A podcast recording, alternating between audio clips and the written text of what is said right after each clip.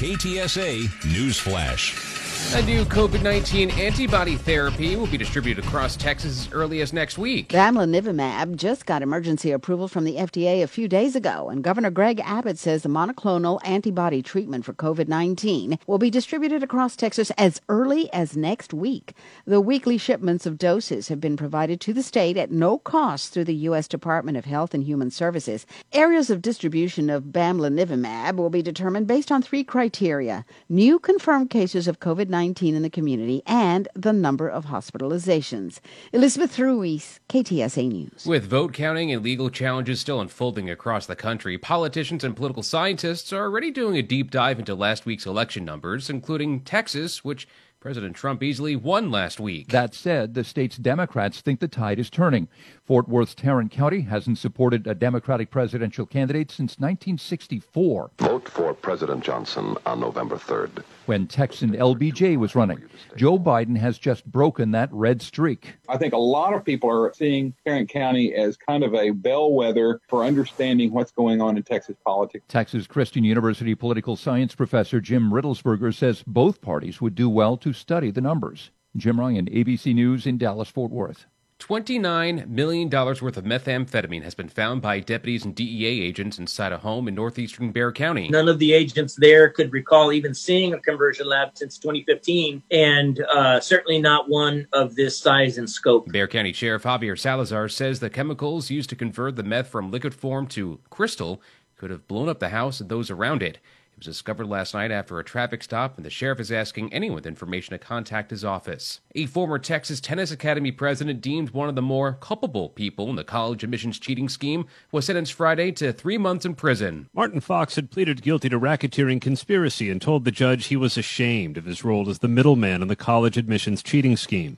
He funneled thousands of dollars in bribes from mastermind Rick Singer to proctors who inflated test scores and coaches who admitted students as fake athletic recruits. The judge called Fox one of the more culpable people in the scheme toward the top of the food chain. Fox said he did it for the money, $245,000, according to court records. He must serve three months, followed by three months home confinement. Aaron Katersky, ABC News, New York. Four former top aides of Texas Attorney General Ken Paxton are suing him on retaliation claims.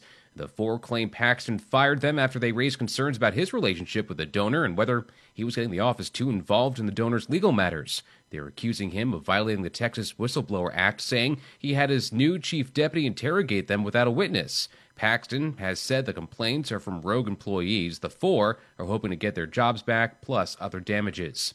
Hackers may have gotten access to Texas driver's license data.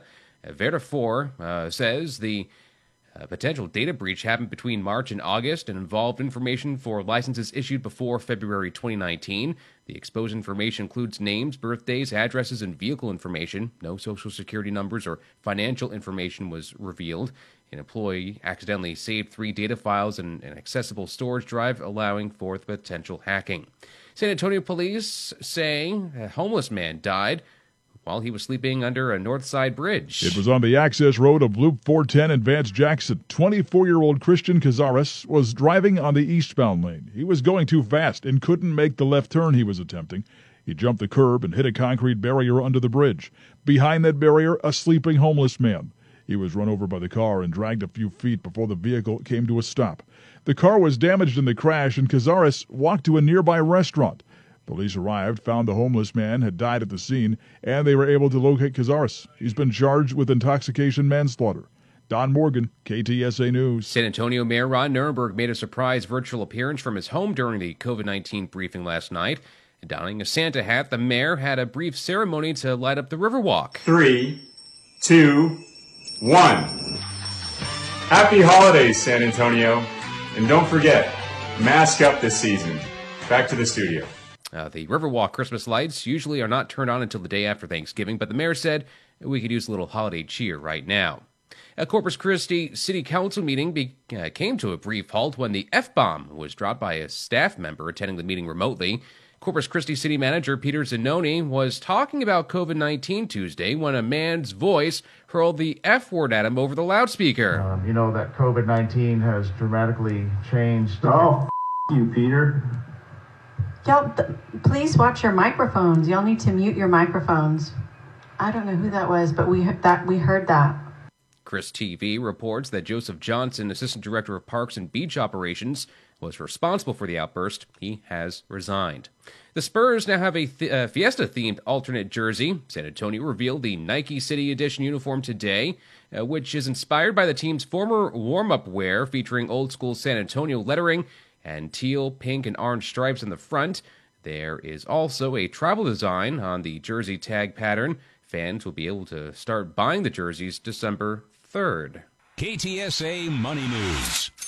The stock market finished the week on a high note as the S&P 500 hit an all-time high. Investors shrugged off record coronavirus cases today and focused on stronger than expected earnings from Disney and Cisco, with the S&P closing at a record high. Stocks were up and down this week on the combination of Pfizer's vaccine announcement and the latest pandemic wave. The Dow gained 399 points to 29,479. The Nasdaq up 119 points to 11,829 and the S&P advanced 48 points to 3585. Jason Brooks, CBS News.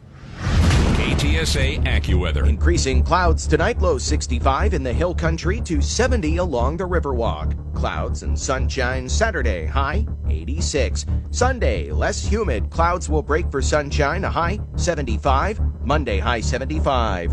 This is Andy Robb with your KTSA Stevens Roofing AccuWeather forecast. I'm Dennis Foley. Get news around the clock at 550 KTSA and FM 1071. Get news anytime online at ktsa.com.